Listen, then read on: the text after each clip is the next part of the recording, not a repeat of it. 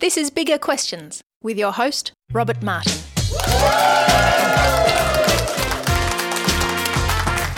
Welcome to Bigger Questions, recorded live in the city of Melbourne. Today's big question Trashy TV, why can't we turn away?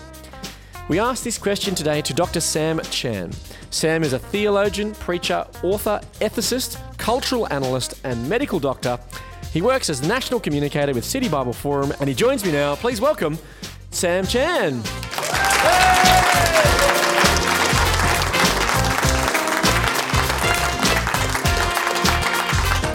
Sam, welcome back to Bigger Questions. Thank you, Rob. Now, today we're talking about TV. So, do you watch much TV, Sam? I watch so much TV. Yeah. We have, my wife and I, we've got three little boys 10, 8, and 6. Our mission each and every night is to get them to go to sleep as early as possible. Yeah. So my wife and I can hit the TV and we watch Netflix.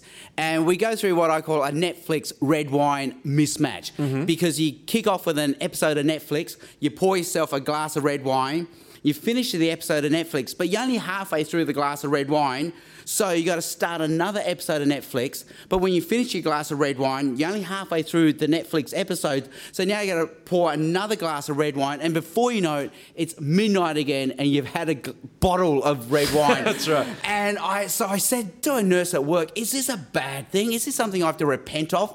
And she said, well, no, have you had the Netflix screen of shame yet? The Netflix screen of shame is a blank screen, nothing but black, and it just says, Are you still watching? And because it's gone blank, you see yourself in the reflection of the TV with a tub of ice cream in one hand, boller red in the other, thinking, Yes, I'm still watching. The Netflix screen of shame. It's a thing. So, what about trashy TV though? So, you watch, obviously, you enjoy watching your TV. What about trashy TV? You know, the so bad it's good kind of show? Oh, we love to say it's so bad, it's good, but they know it's bad. They deliberately make it bad to make it good. And I love my trashy TV. I remember watching Channel 9, and all the good stuff was late at night after midnight. Yeah. Not only were the ads trashy, but the shows were so good. So I was watching Silk Stalkings, Dark Justice, Thunder in Paradise. And I'm seeing a lot of nods in the heads out there. So everyone else was watching it. We love our trashy TV. Yeah. What about? It's rumored though that you were a fan of Baywatch Ah, as a younger person. Does that qualify as trashy? I used to watch Baywatch because I was a medical student. I used to watch it for watching the medical side of it because they were an emergency response team. I watched it for the resuscitation, Resuscitation, yeah. techniques. Yeah. So Baywatch, let's call it for what it was Dukes of Hazzard, Xena the Warrior Princess. Everyone was watching these shows, not admitting to it, but they were rating in the millions. So come on, let's all fess up. We were all watching these shows. Okay. Well, to kick off bigger questions, we like to ask a couple of smaller questions. We do try to have a bit of fun on the show. Today, we're asking Sam Chan about addictive, trashy TV shows. Oh, so so. Sam, I thought I'd test you on how much you know about Married at First Sight. Now, do you feel qualified all? Actually, absolutely not at all. But, well, but there's so many episodes, so many seasons. Yeah, yeah. Yeah. Okay, there's two questions, both Yeah. multiple choice. Okay, on IMDb, the Internet Movie Mm. Database, the world's most authoritative database for movies and TV shows, what user rating does Married at First Sight Australia receive? Now, all shows are rated by users, um, and to provide some context, David Attenborough's award winning Planet Earth 2 scored 9.5. Okay, so what do users rate Married at First Sight? Is it A, 9.9, it's number one, simply the best show on TV? Is it B, 8.9, it's up there, but Attenborough's Planet Earth beats it? Is it C, 6.9, solid but not spectacular? Or D, 4.9, users don't even think it passes? Ah, listen, that David Attenborough thing, that's so overrated. Like people, people want to go all, all highfalutin. I watch documentaries. No one is watching documentaries. Like that's the last thing you feel like at nine o'clock at night with a glass of red wine, a documentary. Okay. Um, I, I reckon. Well, I see everyone knows it's a nine, but they're too scared to say. Oh, it's in the privacy of your own home. I reckon it's a nine. Yeah, yeah, yeah. You're So free you're going- to admit it's a nine. you're gonna go with I'm going to go nine. A. A, 9.9, number Nine one. point. Well, the answer is actually D. Ah, Um, 4.9. In fact, 34% of users gave it 1 out of 10, which was overwhelmingly the most popular rating for the show. Um, so, do you think that many people then sort of view the show as trashy then? No, they just don't want to admit how much they like it. Okay, I, I think it's IMDb. You got to log in, so you do have to give your user details and have a username. So people are too scared of Tell me what they the really nine. think. Yeah, Okay, that's well- right. They have they have a reputation to protect as they ra- rate Okay. it. Well, question two. How many Australians watched the 2018 Married at First Sight finale? Was it A, mm. 24, no one's interested in shows like Married at First Sight? Is it B, 1.04 million, a very solid ratings performance? Mm. Was it C, 2.4 million, a ratings bonanza? Or was it D, 24 million, every Australian tuned in because we all wanted to know how it ended? All right. Okay. Well.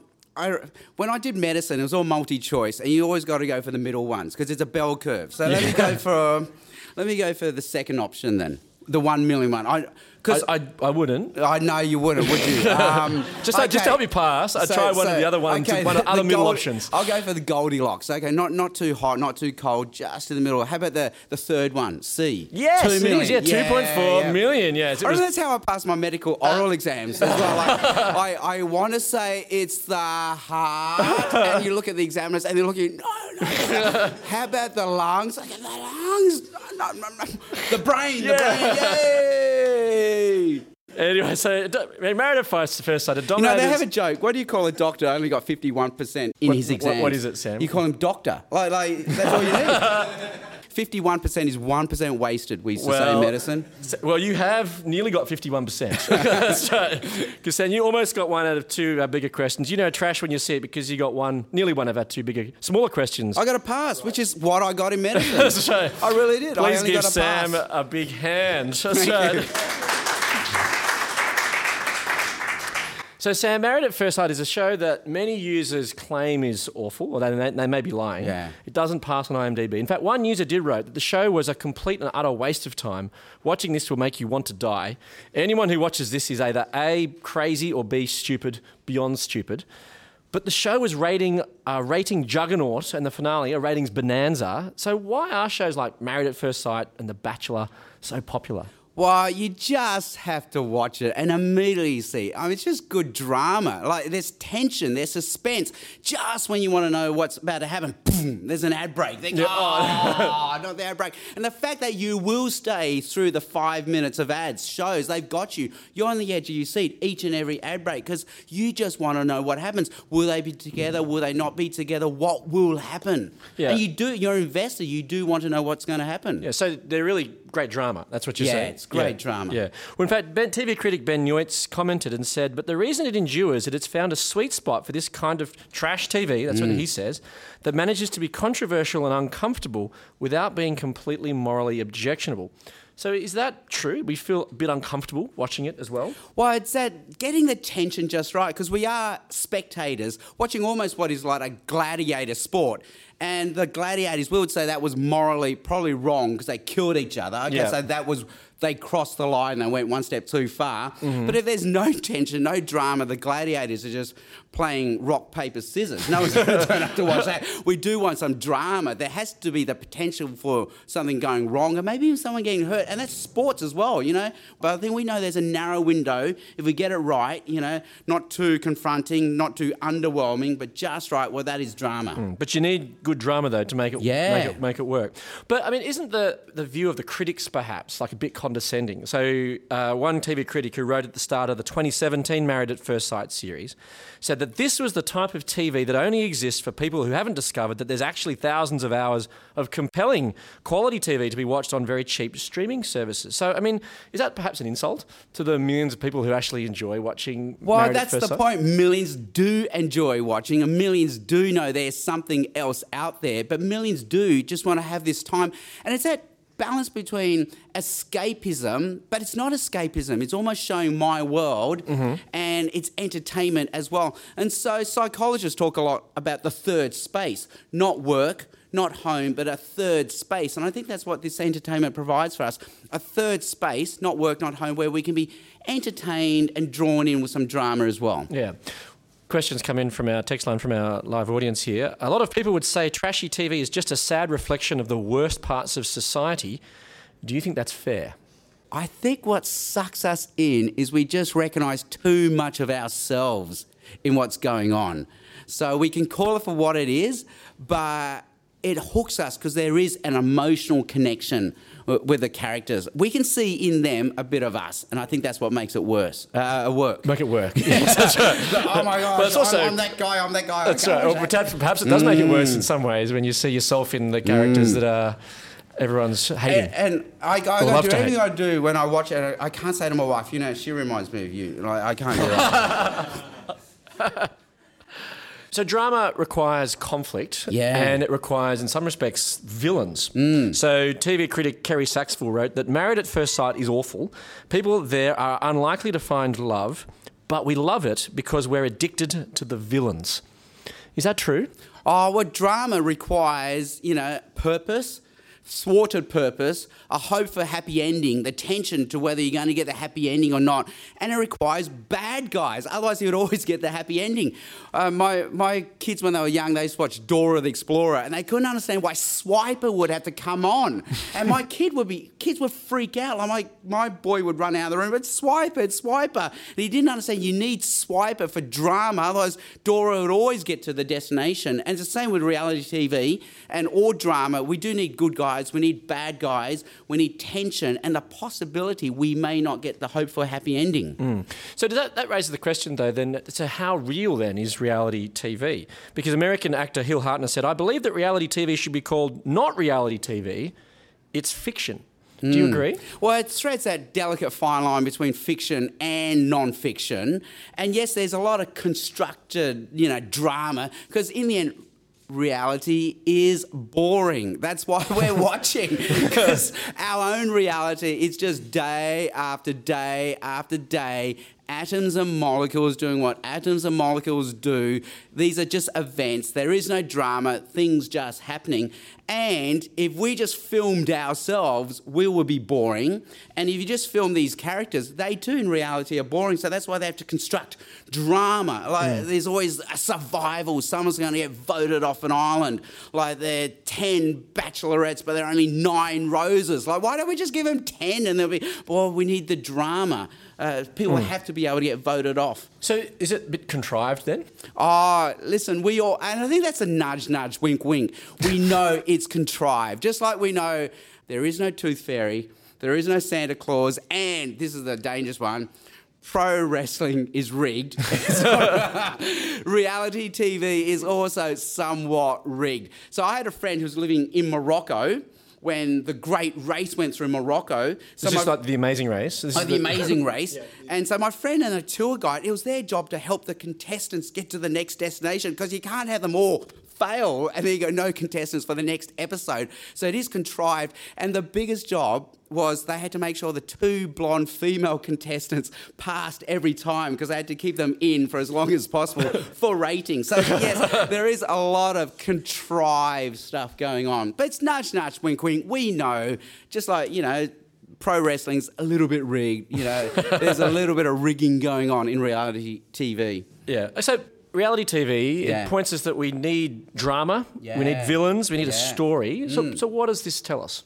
Why, the amazing thing is almost every culture, every tradition, every worldview senses right from the starting point the world is not as it ought to be.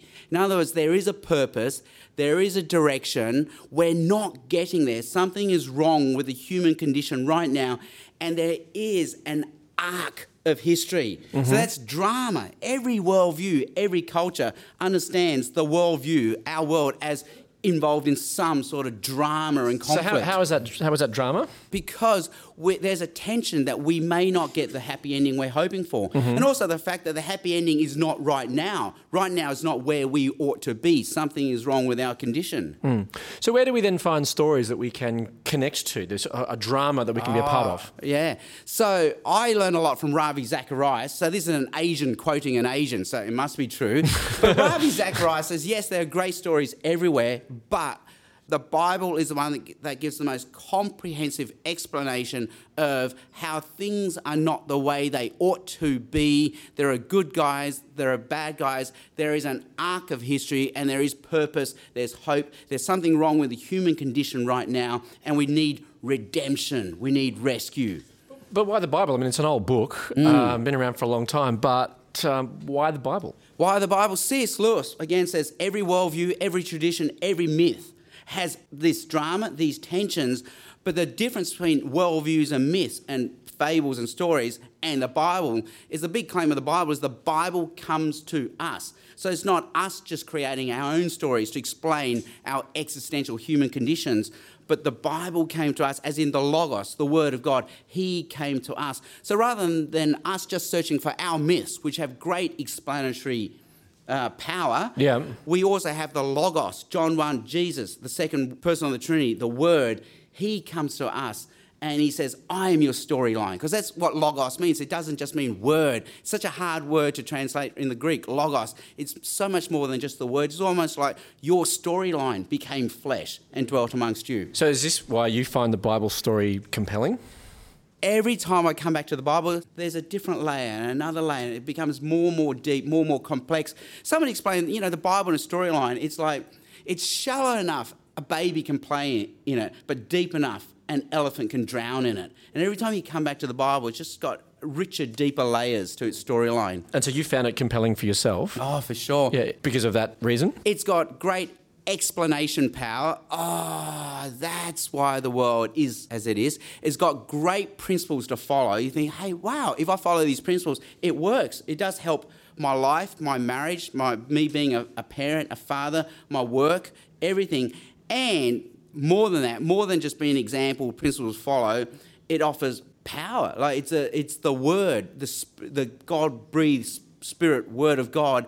And as we read it, we meet Jesus and His Spirit. If we trust Him, He lives in us. So it's got the power to change us as well. So the, obviously you've shared that the biblical story is compelling for you. Uh, but Married at First Sight is a TV show that starts with weddings, and the Bible tells many stories about weddings. In fact, Jesus tells a parable or a short story about a wedding in the New Testament. Uh, the New Testament Gospel of Matthew, which is one of the four biographies of Jesus' life that we have.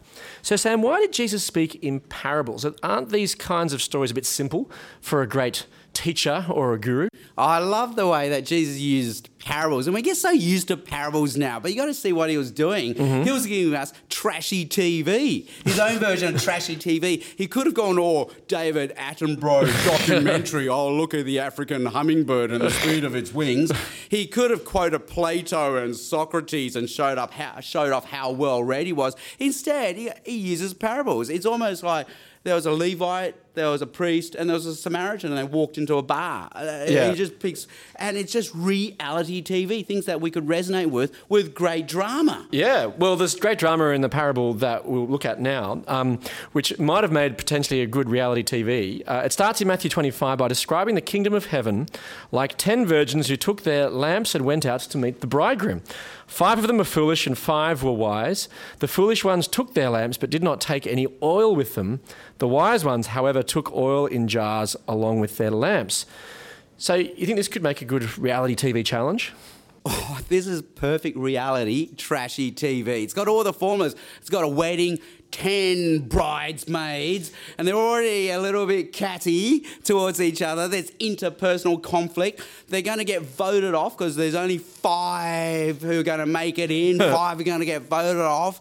And, oh, Um, anyway, so the virgins all then fell asleep, and the drama is created particularly in verse 6 when at midnight the cry rang out, Here's the bridegroom, come out and meet him. Now, the appearing of this bridegroom is perhaps a bit different, or maybe it's similar to when the bachelor is unveiled, perhaps. Uh, I don't know, what do you think?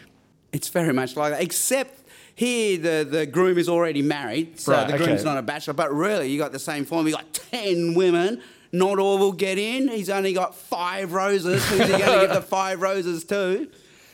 When the bridegroom appears, the virgins all woke up and trimmed their lamps, but the foolish ones didn't have enough oil and try to get extra from the wise. But there won't be enough, so they send the foolish off to buy extra. Now, there's real tension here, and also at this point, feels a bit like the amazing race. You know, they've mm. got to get to the teams There's must travel. drama. Jim does travel and get some oil and return back before the bridegroom shuts the door. And he gets, we got to make sure at least five still get in. Right? We can't have all ten miss out. Yeah. So, but the ending does shock you a bit, though, because it says, But while they were on their way to buy the oil, the bridegroom arrived. The virgins who were ready went in uh, with him to the wedding banquet, and the door was shut. So it's a bit dramatic. So, what do what do you make of the ending? I remember my friend Jonathan Dykes, who's an amazing preacher and teacher, when he went through this parable, he, he said, I've been to many weddings. I've seen this happen, this happen, this happen at a wedding, but I've never been to a wedding where when the groom turns up to the reception, he looks at five of the bridesmaids and says, I don't know you. Boom. And closes the door on them. He says that has never happened to him at a wedding. No. No. So, what does that? What's the significance of that? What does that mean? I. It sounds very harsh. The punchline is, I did not know you, which shocks us because surely the groom should know the bridesmaids. They should have had a few rehearsals before.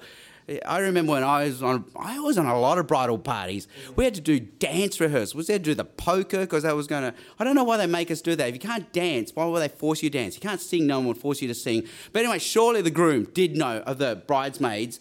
So the shock is, I did not know you, and that's a punchline. What Jesus is saying is there is an in there's an out. There's not, oh, 10 bridesmaids. There are many ways into the wedding, all will work. No, there's only one way into the wedding. Some will make it, some will not make it. And the criteria is did you know the groom? Did you know him? And, and that's, that's what will get you in, or that's what will get you out if you did not know the groom. Well, that's how the parable concludes. And he replies, Tell, Truly I tell you, I don't know you.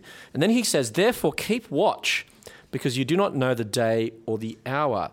So he's, in, he's saying here, keep watching here, or you might miss out. It's important to stay tuned. So, what should we keep watch about? That's where Exactly. find the oil was just a MacGuffin. It was just a plot device. It really was, in the end. If you knew the groom, you would have been alert and waiting for the groom, and you would have had the oil. So the cause and effect goes the, the other way. But if we know Jesus, we are alert, we're aware. Somehow we're, our senses are heightened like spider tingly senses from Spider Man. You think, wow, there is a God who loves me, who made me, who saves me, and he lives for me, and I will live for him as he lives for me. So suddenly, as an Asian person growing up, I never used to notice roof racks. That's because Asians don't need roof racks because Asian parents don't surf, they don't spike, and they don't camp. So they don't need roof racks. But now I've bought roof racks. They are everywhere. Like my senses are tingling. They're everywhere. And it's the same. We lived our whole life as if there is no Jesus. We don't know him. But once we know him, we suddenly see his fingerprints everywhere. There's a Jesus who loves me, who made me. He died for me, he lives for me, and I will live for him as he lives for me. So we sense his fingerprints and his wisdom and his spirit everywhere. Mm-hmm. Why should we be watching out? What should we be watching out for in particular? Yeah. So Jesus used that parable in a whole collection of trashy TV parables, extending the metaphor. Mm-hmm. There's a whole cluster of them.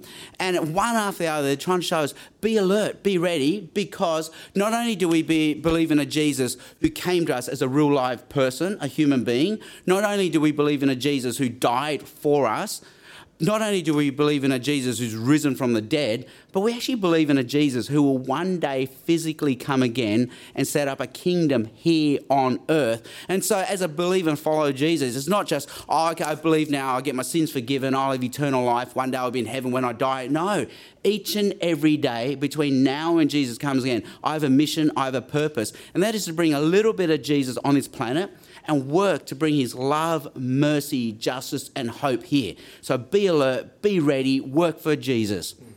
So we've just gone through this parable, this this trashy story, so to speak. Um, what's the biggest story that it teaches us?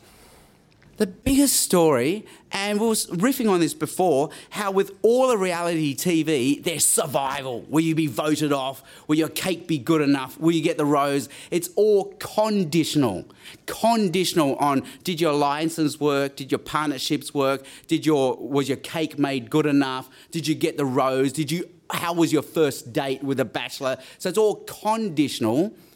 But with Jesus, it's unconditional. Mm-hmm. He loves us just the way we are. It's unconditional love. And the drama now is flipped. The drama is how on earth can this be unconditional love? How on earth can the God of this universe love me just the way I am? That is the drama. And that's the drama of the Bible. So, a theologian like Kevin Vanhoozer calls the Bible the drama of redemption. Mm-hmm. How will God engineer this that there can be unconditional love? And spoiler alert, it's at the cross. It's because Jesus dies for us on the cross that there is the possibility of unconditional love. And that is the drama of redemption in the Bible. Mm. And so, the tension is what we'll do with that offer. Yeah, I suppose that's the. Will we take the rose? It's almost like flipped around. The rose is offered. Now, will you take it? I suppose that's the, the purpose of the parable in many yeah. ways, isn't it? That there's going to be a. The groom's coming. The groom's He's coming. giving you a rose. What are you going to do? Do yeah. you know him? Yeah. If you yeah. know him, you'll be so excited. Of course, you'll have oil. Mm. So that makes it different, then, doesn't it? It's not just that it's uh, what are you going to do to get the favour of the the bride, the groom. The groom. Yeah. It's actually, do you know him? Yes, that's right. So sometimes I remember a friend telling me, we think we want too much of God, but it's the opposite. We want too little of God. Maybe we want the blessing, we want the miracle, but God actually wants us to know Him, which is way more. So, great parable. Uh, not a parable, this happened real, so it's not, it's not reality TV. In Luke, where you have the 10 lepers come to Jesus, Jesus heals all 10 of them. They get the healing, they get the blessing, but only one comes back to know Jesus. Mm. So it's a bit like, you know, Melbourne, where it's such a coffee culture you go to the barista, they know your order, they know your name, you know their name, they make some small talk, how are the kids, how's work, but actually they don't know you. Mm. They're an acquaintance, a business acquaintance, because they're not going to invite you to their wedding. They're just an acquaintance. And that's the point. God wants to know us as more than just an acquaintance.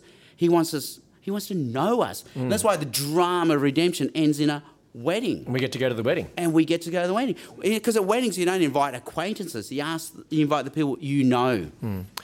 So, Sam. Yeah. Trashy TV, why can't we turn away? Because there's drama and life is a drama. We all sense there's more to life than what it is. There's something wrong with our present condition. There's purpose, there's hope, and there's the offer of redemption, which is what reality TV offers you at the end. Let me leave you with the Bible's reflection on the big question why can't we turn away from trashy TV? From Matthew 12 11. But while they were on their way to buy the oil, the bridegroom arrived. The virgins who were ready went in with him to the wedding banquet, and the door was shut. I look forward to you joining us next time for bigger questions. Please thank our guest today, Dr. Sam Chan.